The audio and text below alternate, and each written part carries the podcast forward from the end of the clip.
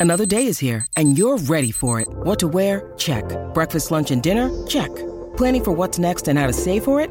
That's where Bank of America can help. For your financial to-dos, Bank of America has experts ready to help get you closer to your goals. Get started at one of our local financial centers or 24-7 in our mobile banking app. Find a location near you at bankofamerica.com slash talk to us. What would you like the power to do? Mobile banking requires downloading the app and is only available for select devices. Message and data rates may apply. Bank of America and a member FDIC. Families have a lot going on. Let OLLY help manage the mental load with new cognitive help supplements for everyone four and up, like delicious Lolly Focus Pops or Lolly Mellow Pops for kids. And for parents, try three new Brainy Chews to help you focus, chill out, or get energized. Find these cognitive health buddies for the whole fam at olly.com. That's O L L Y.com. These statements have not been evaluated by the Food and Drug Administration. This product is not intended to diagnose, treat, cure, or prevent any disease. Ryan Reynolds here from Mint Mobile. With the price of just about everything going up during inflation, we thought we'd bring our prices down. So to help us, we brought in a reverse auctioneer, which is apparently a thing.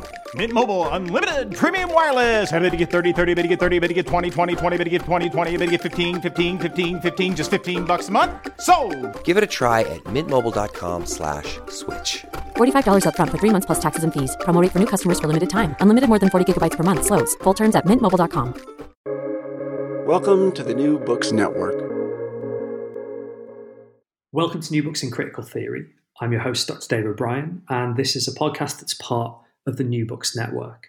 On this episode, I'm talking to Dr. Eve Worth about the welfare state generation, women, agency, and class in Britain since 1945. So, welcome to the podcast. Hi, great to be here. Uh, this is a wonderful book uh, for so so many reasons. Actually, um, it's you know both a profoundly important um, history book. Uh, it speaks to contemporary debates uh, around things like gender, around welfare states. It's got uh, a lot of, of really kind of detailed information about debates on things like class and social mobility, but it's also a really important story or set of stories about a particular group of women, and, and I guess a kind of uh, a set of women's experiences more more generally. And the place to start, I think, is is probably with the women. Um, and as you call them, they're the kind of the welfare state generation. Um, what, what is this welfare state generation? Kind of who who are these women that your book is about?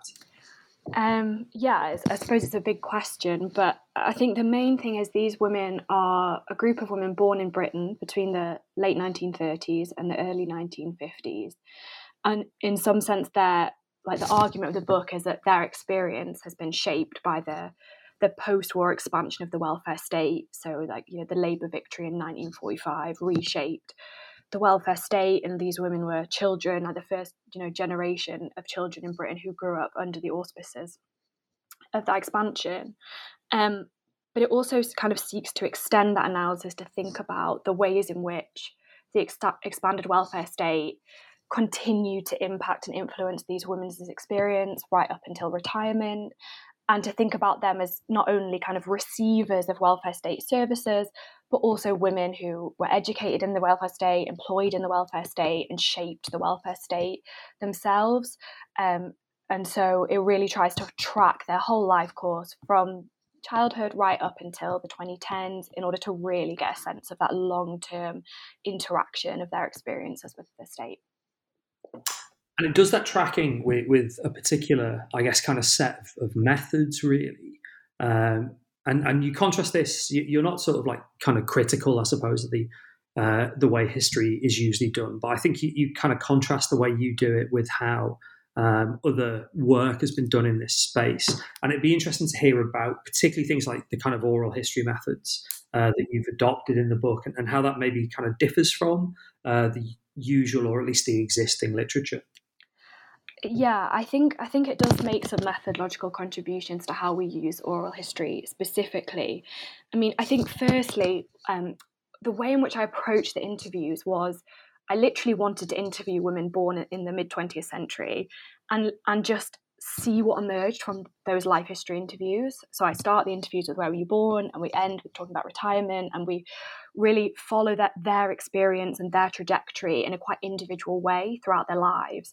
I really, I sometimes think that when we're going out there to ask, you know, women about their lives, we should not necessarily bring a particular hypothesis or a particular kind of very rigid set of questions because if i'm going to ask these people to give me their time then like i really really want to listen and i really want the analysis and historical understanding to kind of emerge from those interviews. So the whole book is like the foundation of the whole book is this set of interviews and each argument that's made in the book emanates outwards. And when i um, began the interviews, I didn't actually have the welfare state as a central theme. Um, that just really genuinely emerged in discussion and conversation um, with the women, and not only the welfare state, but the kind of different meanings of the welfare state and experiences over time, and, and how that perhaps changed into the late 20th century and early 21st century. So that's the first thing. Um, and then, secondly, I I find that some oral history studies tend to interview older women about their lives or older people about their lives, um, but then kind of cut off the analysis or, or, really focus the analysis on this sense of like youth or young adulthood. And that can be part of our sense of like, well, we need to rethink about the past. So we need to only use the memories that are about some kind of past in some sense. But I actually found that some of the things these women were saying about their later lives was just some of the most fascinating, understudied um, ways of thinking about British past that could really influence the way we think specifically about what's happened in, in Britain since the turn of the century. Um, so I made a kind of conscious effort in order to make sure the analysis went right up into retirement and really took a you know using a life history interview in a genuinely life history way in the writing up. I mean, one thing that struck me about what you'd said there was the sense of how the welfare state was produced and experienced differently. Um, and one of the kind of you know sort of uh, key terms in, in, the title is, is this term um, class, as well actually as, as, as, agency being really important.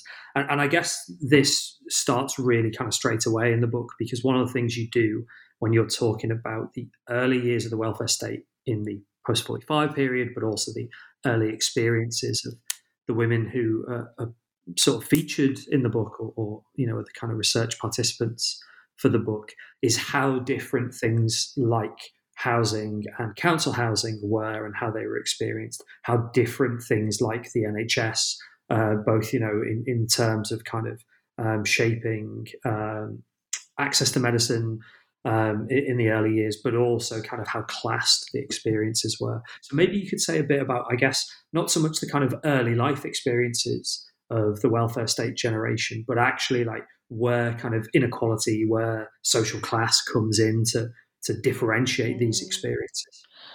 Yeah, I'm I'm very firmly in a tradition of like social historians now who are very very interested in class. It had kind of disappeared a little bit in historical analysis um, in the past few decades, but it's made a resurgence, and I think it's like highly highly significant. Um, and I think it's it's very significant in the post-war period. I don't think there's any sense in my analysis that uh, class difference is something that disappears, you know, in the post-war period. That the welfare state somehow eliminates the significance of class. And actually, one thing that we find as historians is that class actually becomes highly, highly salient in the post-war period. Um, I mean, we have, of course, the social, the rise of the social sciences with the analysis of class very specifically, but also just the way it's it's it's just so interwoven with, with people's experiences in that period and people are particularly aware of it and there's a lot of language of class that's that they that people use more naturally than perhaps people do now and, and an understanding of themselves as classed. Um, so i think it def- i think in the nhs um, it perhaps is class is significant but perhaps less significant than it is in some of the other social services because it did it does have some aspiration to universality um, whereas even kind of council housing, even in this expanding period of council housing, that it was still, you know, council houses for some people and a kind of private property for others. It was never it, people, and people talk about going to school and suddenly realizing people own their houses or people have, you know, they don't live in council, high rise council flats. They live in these big, um, you know, houses with lawns and staircases that their parents own. So that could be a jarring moment um, for children as well, like realizing not everybody lives in a council house. But I think where it really, really, really comes across is is in the education system. The, the 1994, the 1944 Education Act, sorry, um, I think is the the most significant piece of um, political legislation in the 20th century. It creates um, secondary education free for all and also creates the tripartite system where we have children taking the exam at 11 and then that defining kind of their educational experience almost for the rest of their lives whether they go into particularly grammar schools or they go into secondary modern. And the the pass rate differentiation between working class children and middle class children was was so wide and there's been a lot of research done about interesting research about even the nature of the exam has a kind of a lot of un- undergirding middle class assumptions that just made it much naturally easier for middle class children to kind of that milieu and the kind of questions that were being asked is much more what you would expect from middle class home and middle class assumptions than, than working class children. And you know, up to eighty percent of working class children failed that exam and went to secondary modern schools. And as I say in the book, that you know that could fracture families and you know you could i had one pair of twins female twins who just had their 70th birthday party when i interviewed one of them and she'd passed and her sister had failed and they literally fought about um, that that kind of divergent moment in their lives um, at their 70th birthday party because the sister who failed felt um, you know they started in the same class but they've not ended in the same class because of that moment um, with this huge class divide and even working class children who went to grammar schools they left earlier they didn't sit as many qualifications it perhaps didn't you know lead to a university trajectory in the ways that it did for middle class students. So the entire education system was was highly graded highly classed it was very streamed um, and so i don't think the education system was was changed in a way that you know eliminated class differences either. Yeah and, and actually that kind of theme of, I, I suppose, the sort of limits of, of the welfare state or the you know the kind of limits of particular uh, reforms to really kind of transform um, inequality in Britain. It runs right right throughout the book, and, and we see it kind of time and time again in, in lots of different ways. And, and, sort of slightly later on in the book, you, you talk about the transition out of education and into either the kind of labour market directly or actually in, into things like higher education. And again, you know, certainly agency is, is the key term, but the, the kind of self awareness of how the system functioned and, you know, the, these women's sort of experiences and understanding how the system functioned was really kind of like striking. So I wonder if you could say a bit about things like experiences of entering the labour market and experiences of going to higher education. Yeah. Um, so once once these women left school. I mean, a lot of them left at 15 without sitting even their GCSE, O levels, which then became GCSEs later. Um, although the middle class um, girls are much more likely to sit their A levels and go into um, higher education. Um, what we see is a lot of even working class girls who went to grammar schools entering the labour market directly from school, and we see, you know, slight changes at that moment. So, uh, you know, I get a lot of women saying like, my parents had decided because I went to grammar school, I was going to be a bank clerk. There's this big thing about a, blank, a bank clerk or kind of respectable white collar jobs. And actually, one thing that the expansion of the welfare state did, which is not spoken about so much in the history, is that it also expanded white collar jobs that weren't professional because an expanded state needs a lot of administrative capacity. So things like local government or even within the NHS. So there were also other ways that women kind of entered contact with the welfare state in ways that we might not think in terms of administration. And a lot of girls were encouraged to become teachers or nurses. And I saw at this point, the women I interviewed were not super keen on those those types of work. They saw them as highly gendered. But interestingly, and I think we'll, we'll speak about it a bit, some of them return to those modes of work later on.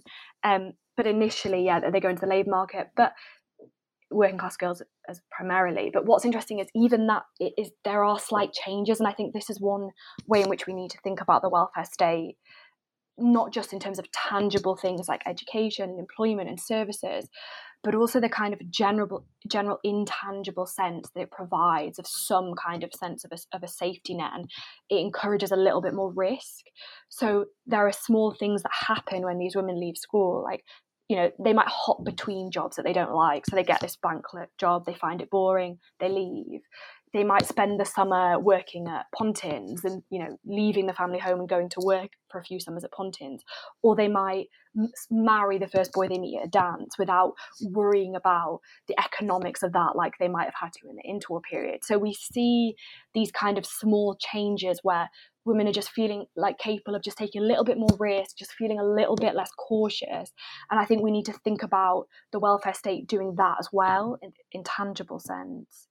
Um, yeah, and then we we get middle class women entering university, but it was still not as common as it is as it was to be later on in the 20th century. And we, we still get a lot of women going to teacher training college, um, even middle class women. And the women that go to university, you know, even they find that it's very gendered, that they are even women who went to kind of Oxford and Cambridge are still being told you're probably you can become a teacher, but you can become a secondary school teacher in a grammar school. Whereas if you went to teacher training college, you could become a, a primary school teacher, for example. So it's still about the gradations within teaching, for example, rather than vastly opening up the opportunities that women have. So women retain a sense of kind of gendered career paths and that is often tied up with the expansion of the welfare state because what the welfare state does is provide a professionalization of domesticity um, and it kind of moves some caring that was done in an unpaid sense from the private realm of the home to the public realm of the state. And that's beneficial for women it's better for that to be professionalized but it's not yet a radical change in, in the opportunities that women have in the labor market. I mean you mentioned marriage a couple of times there and and obviously that's still crucial as well. And you know, at various points um, in the post-war period, we see the transformation um, of women's work with regard to things like marriage bars, and you know, um, particularly in these kind of big uh, bureaucratic um, institutions that are core parts of the welfare state. And, and I guess this is you know a, a sort of crucial um, part really of the gendered story um, of, of, the welfare state uh, and the welfare state generation. So, so what did marriage mean for these women?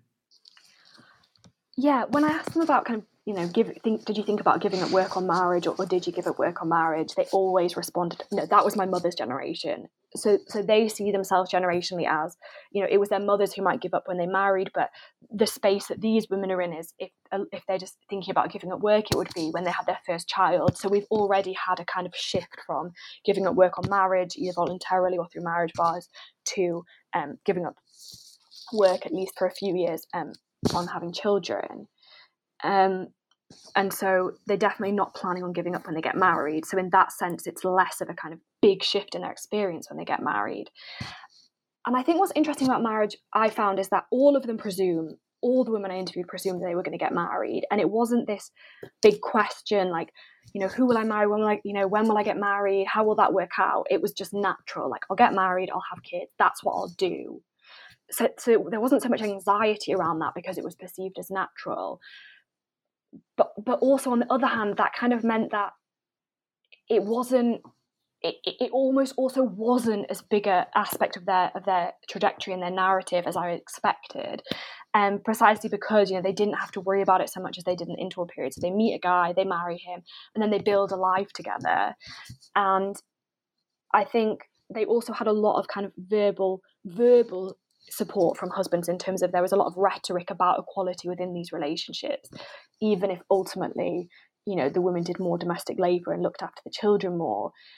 There was there was some sense that that women, you know, should be going out to work. You know, there should be some flexibility in that regard. There should be some. The husband should support the women's decisions and and, and, and things that she wants to do. And I think that there's also a lot of sense that women have their own classed position outside of marriage. So when they spoke about class, when they spoke about mobility, it was very often an I, I, I type discussion, and it was very much related to their own education, their own family history, and employment. So they don't see themselves in the way that perhaps sociologists or historians have seen them as part of a kind of a sub, a, you know, a secondary part within a couple and that's how the class is determined. They found they still saw themselves as an individual with experiences and ambitions and goals even within that and even when they thought that marriage was kind of an essential and natural part of their experience. Yeah i mean it, it's striking uh, you mentioned things like like social mobility. You know it's striking that into the 1970s when there's this supposed kind of golden age of, of social mobility that there is also at the same time a quite kind of individualized, but also really kind of empowering moment um, for the women you're interviewing in terms of thinking about their kind of career choices, thinking about the options they had in, in both actually personal and professional lives. And, and sort of later on in the book, you relate this, but you kind of critically unpack this relationship with things like the women's liberation movement of the 70s. And, and I suppose the question to kind of coalesce maybe um, that story together is, is why were the 70s kind of so significant? What's like the um, you know the story of the 1970s for the welfare state generation? Yeah, it's interesting. You you kind of mentioned the, the particular importance of the 1970s, and I think it's notable that it's the only period in the book that gets two chapters, so two parallel chapters, whereas the rest of the book is kind of chronological, whereas chap- those chapters are almost kind of almost parallel with each other and focus on the significance of the 1970s. I think I think there's m- many ways in which it's it's highly significant. I think one way is that we get a huge secondary expansion of the welfare state in the late 1960s under the Labour government that is very often neglected um, by historians. Um, we think of the expansion of the welfare state as only post 1945, whereas actually there was another expansion in the late 1960s. And one of the reasons I call them the welfare state generation is because that expansion happens precisely at the time they're kind of in their 20s and 30s and still in the you know the labor market and deciding what they want to do in, in, in work so it's ve- it's very important to them and and and it's very particularly an expansion of uh, the education system again so we get the introduction of polytechnics and we also and so we get the introduction like that but the binary um, nature of higher education so we also get an expansion in traditional higher education institutions but but these new ones like polytechnics and also an expansion of places at further education colleges. And um, there's also like increased spending in things like hospitals, social work. Like we just get big capital spend that requires staff. Basically, they just need staff. And, and, and that coincides with what I kind of argue is a, a, a, often a, a personal change in the way that these women view themselves. Um, Lynn Abrams is a is a um, oral historian who calls these type of moments epiphanic moments in the kind of narrative of the self so it's one of these moments and i think what happens is the they grow up they you know they come of age i think perhaps in a time when the temp the, the temporality of historical change is very it's very fast the tempo is fast so in the in the 50s and 60s the way that they might have perceived what their life was going to be like when they were young girls you know it goes through a kind of transition or or or change and by the time they're they're in their kind of late 20s or 30s, what they think is possible for themselves has shifted. And part of that is to do with the welfare state because what the welfare state does is it provides, they said, like a kind of intangible um, safety net and a sense of value. You know, you're one of the first generation girls who's received a, a guaranteed free secondary education. You've, you know, you had the NHS, so you know we know things like maternal care or the care of girls is much better in the NHS. You might have, you know, you're up in a council house. Your school might have spoken to you as if you would you would be in work, even if you got married. So all of these kind of things come together to a sense of this generation in the 70s that actually maybe I don't want to give up work after my um, first child, or, or maybe this marriage that I made in a haste in my early 20s isn't right for me. And, and maybe I don't want to be a secretary. Maybe I want to have a kind of semi professional career. And this, this kind of happens at the same time, it occurs at the same time as this expansion of the welfare state, where it's very possible for women to go back and, and re enter education if they didn't get qualifications, perhaps. Um, there were less you know, hoops to jump through to return to education uh, there was also they were often these new institutions situated in um, in kind of in, in localities where people live, and or you could do correspondence courses or part time courses. And then when you left that training, you could go and be a social worker or a nurse or a or a teacher and have some sense of that you would progress quite fast in that career because staff is required so much or you might even become one of the women that goes and then teaches in the further education colleges or teaches in the polytechnics and has a real a really big impact on that kind of radical moment of, of, further and higher education in, in the late 70s so these two changes occur at the same time. And then what also is happening is that there is second wave feminism. But as a historian i think sometimes we ask you know we think about second wave feminism in slightly the wrong way because I always get asked about these women. So I always get asked, oh, so have they changed their mind about who they are and what they want because of second wave feminism? And I'm like, well, it's not exactly like that because actually, who do you think creates second wave feminism? Where do you think that comes from? And it actually comes from women of this generation. And so I actually think second wave feminism is also an expression of the type of historical and personal change these women have experienced uh, in large part as a result of the welfare state in the post war period, as much as it is a cause of the ways in which women see themselves differently. If you're struggling to lose weight, you've probably heard about weight loss medications like Wegovy or Zepbound, and you might be wondering if they're right for you. Meet PlushCare, a leading telehealth provider with doctors who are there for you day and night to partner with you in your weight loss journey. If you qualify, they can safely prescribe you medication from the comfort of your own home. To get started, visit plushcare.com slash weight loss. That's plushcare.com slash weight loss. Plushcare.com slash weight loss. When you need mealtime inspiration, it's worth shopping Kroger, where you'll find over 30,000 mouthwatering choices that excite your inner foodie. And no matter what tasty choice you make, you'll enjoy our everyday low prices, plus extra ways to save, like digital coupons worth over $600 each week. You can also save up to $1 off per gallon at the pump with fuel points. More savings and more inspiring flavors make shopping Kroger worth it every time. Kroger, fresh for everyone. Fuel restrictions apply. Look, Bumble knows you're exhausted by dating. All the must not take yourself too seriously and 6 1 since that matters. And what do I even say other than hey? well, that's why they're introducing an all new Bumble with exciting features to make compatibility easier, starting the chat better, and dating safer. They've changed, so you don't have to. Download the new Bumble now.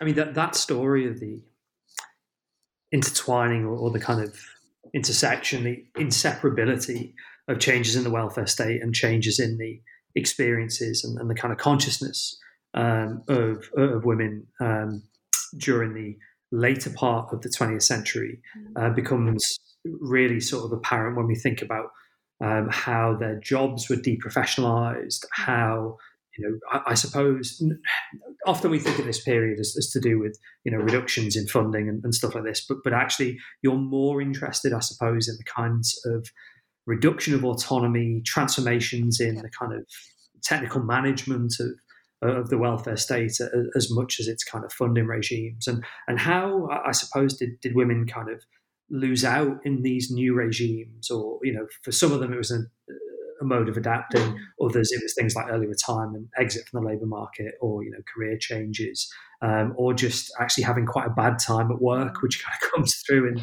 some of the stories. Yeah. So yeah, what, what was the impact at the end of the 20th century? Yeah, I think I think the big shift that happens in the late the late Thatcher governments is important because what it does again is it it's another way in which the welfare state is shifts and has a huge impact on this generation of women. So they've gone through waves of expansion and then they go through the kind of this, this moment of contraction. Um, and so it kind of remains this really important framework and structure of their experience, but the way in which that is shifts across their lives. Um, I think so what happens is from this kind of particular this expansion of the welfare state in the um, 70s is that you have a lot more women of this generation moving into working for the state and also moving up within that. So it's a mode of social mobility as well for, for these women. And i think what happens is this the kind of late 1980s becomes a, a flashpoint of perhaps what we could consider downward mobility for these women. So they feel like suddenly these these roles that were professional and a kind of career experience is what they then become is is spaces where there's a lot of surveillance you know they, they lose autonomy. So you get teachers saying things like you know the national curriculum comes in which in some ways can be good but then the way in which that is how tightly controlled that becomes and the amount of paperwork that brings with it and the lack of flexibility to do the kinds of things that these women think are important um you know shaping and, and lessons to individual students and bringing questions of kind of gender and race and equality into the classroom is shut down quite substantially. And we see this as well with you know social workers as well talked a lot about um, you know the reduction in autonomy and just the, the the shift, the the balance changed between the amount of time across these welfare professions that you were able to spend with students or, or clients or patients and it becomes radically rebalanced to be spending a lot of time doing what they call like you know box ticking exercises like forms of de-skilling where before you might have had a secretary doing that job you then have staff having to spend a lot of time filling out forms and getting everything checked and double checked by managers and managers just surveilling time in a way that just was not the case earlier earlier in the century. And some women find themselves that you know they get made redundant because of the funding squeeze or organizations get restructured along the lines of increasing the power of managers and management of itself in itself being considered a skill separate from you know if it's social work or if it's teaching or, if it's you know being a doctor it's management becomes the cachet the skill in itself. So these organizations become changed to, to, and restructured in ways that reduce the power of the people on the front line and increase managers. And you tend to find women at the front line and, and men as managers. So when that power balance shifts that can be particularly difficult for, for women staff working in the welfare state and a lot of women that I interviewed, you know, they they were quite traumatized by this moment, and you know, they really did see it as particularly if they had mobility from working class origins into into the middle class through these roles.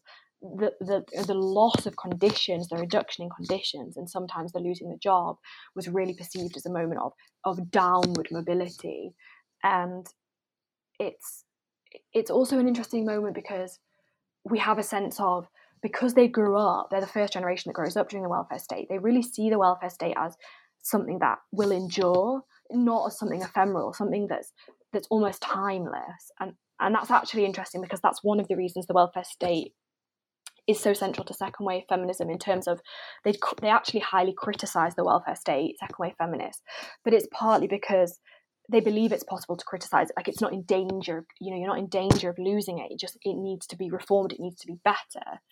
But actually by the late 20th century feminists become quite cautious about criticizing the welfare state because they're so concerned about the fact that it is actually going to become ephemeral. Like it's not this this kind of permanent feature of british life like they thought it was. So they're also it really clashes with their sense of what they thought was the center of British society and politics, which is the welfare state.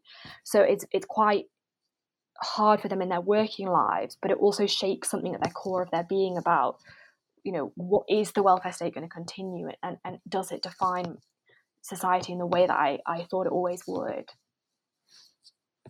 How does this manifest um, in sort of old age retirement, the transition away from work, you know, to be essentially kind of um, entering a very different bit of the welfare state in terms of um, social support in, in, old age, whilst having kind of come through it um, your entire life. How, how does that play out? And, and, and I guess kind of um, what was the sense of, of sort of um, agency? Because we talked quite a lot mm. about that um, as women um, move into a, a, very different part of the welfare regime.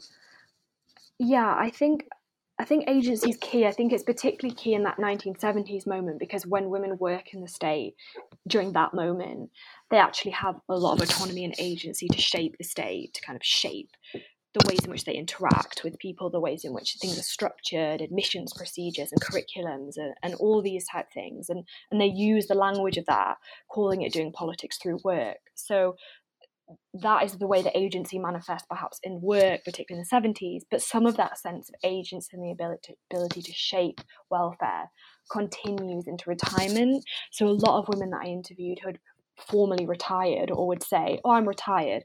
Oh, I still work part time as this for this institution, or I still do this, I still do this.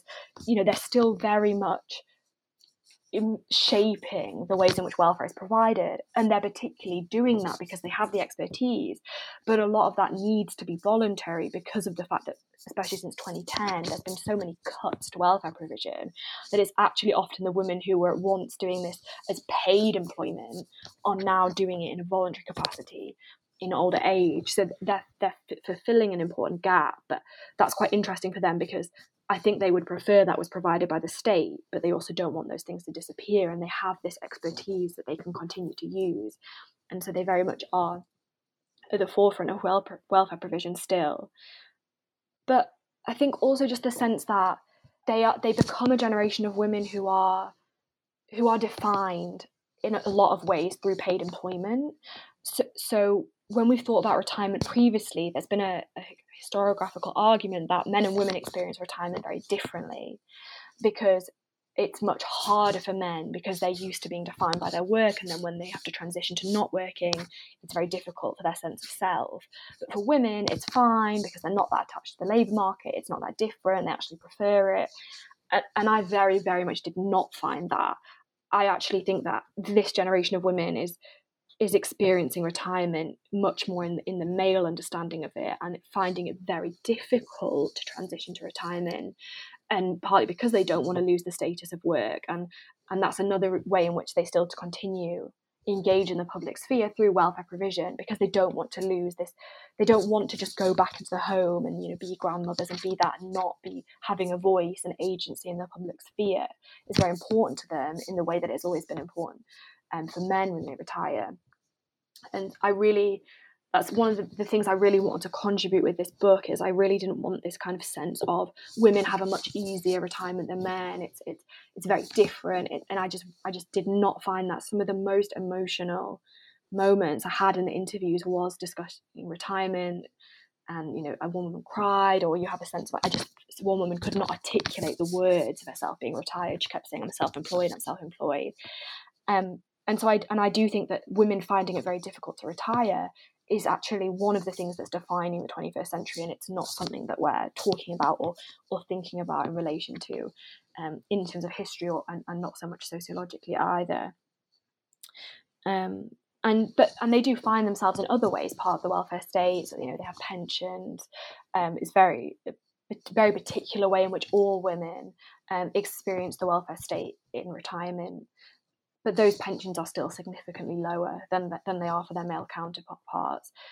This generation of women have benefited from improvements to, to women's pensions and have been, as I argue in the book, at the forefront of making those changes, arguing for those changes politically. But there's still a huge gap, and some of these women are, you know, still struggling economically in retirement and, and finding that very difficult to, to negotiate in relation to a 21st century where you are expected to there to be a high rate of economic transmission from um, parents to children. Um, and that's that's quite hard if you're a working class woman who perhaps experienced downward mobility in the late 20th century and doesn't have a great pension and perhaps didn't buy your own house or, or only has your own house as an asset. Um, and, and that's becoming increasingly like a, a pressure on this generation that some of these women don't feel able to fulfill. I mean, it, it, strikes me that you said a couple of things that, that prompt uh, some reflections on, on sort of possible future research. Really, what one is the kind of, I guess, the sort of richness of, of the data and, and, particularly the emotional moments of trying to convey uh, life stories and life histories, but within a you know historical and, and sociological framework, but but also some you know kind of possible uh, comparative work and then you know future lines of of research around things like you know intergenerational wealth transmission and it seems almost kind of like you know sort of a bit perverse to be like and you know what are you now going to do now writing this book? Because it is as i say such a, a rich and, and fascinating and, and, you know sort of well uh, developed text. But where do you go next with it? Is it a matter of you know kind of finding new lines of research from this project or are you going to be moving on to something completely different um, I'm doing a few things, some things which build on this, and then some things which are related to this, but but not directly um, moving on from it. So the, the, one of the first things I've been doing is I've been interviewing um, women born in the 1970s and primarily socially mobile women because I'm very interested in social mobility and social mobility comes through quite strongly in, in, in the book and it's become something I'm very interested in. And if we think about women born in the 1970s, in some sense, what they are is kind of the daughter generation to this generation. Most of these women had their children in the 70s. So I'm very interested in thinking like cross generationally and what's that different experience and what does the influence of the welfare state generation's particular experience have on their daughters. And you know, interesting things are coming out of that and things that perhaps I didn't expect. And I one of the early findings is that I'm finding gender is very, very intense for the younger generation, perhaps more so even than the older women. Um, perhaps because their expectations of what was possible for women were raised by their mothers and by you know growing up in that late 20th century like you know feminists achieved everything we needed to achieve kind of moment and actually when they find out that's not the case it's actually very jarring for them and very difficult so surprisingly, you know, gender is perhaps more intense for the younger women. So I'm, I'm thinking kind of generationally and, and historically, specifically in relation to women's experiences in the in the post-war period, um, because we, we know very little about that in terms of class and gender and mobility. And so that's kind of the first thing I'm doing, almost a, a research project about the, the daughter generation to this. Um, and then more broadly, I've been um, thinking about working on a project related to elite women and, and very specifically women who experienced um, very long range um, occupational success. So, you know, really into the upper echelons of professions and, and public life. And I've been interviewing those women born you know roughly the same age of these women and some a little bit younger born in the late 50s and 60s and thinking about during this moment that i talked about earlier like a, a, moment of extreme you know extremely high tempo of change for women. You know what does it mean and how was it possible for women to be these pioneers in the very very upper echelons of, of, of these occupations? And some of the women that I'm thinking about come from elite backgrounds, and some have social mobility into those spaces. So, whereas what this book does and, and the project about the daughter generation does is really trying to think about the commonalities of experiences of women. The elite project is more thinking about, you know, what what what kind of what unites this very particular class of women you know what's the mechanisms that make that possible and perhaps the mechanisms of closure as well so they're, they're kind of interrelated but but not exactly the same and, and more books perhaps? Perhaps. Let's see. Um, I, I did actually it's it's, a, it's, a, it's very hard to write a book but it's very very satisfying when it's finished. So hopefully when i've had a little bit of um, rest after this one yes another one on, on more generations and experiences of women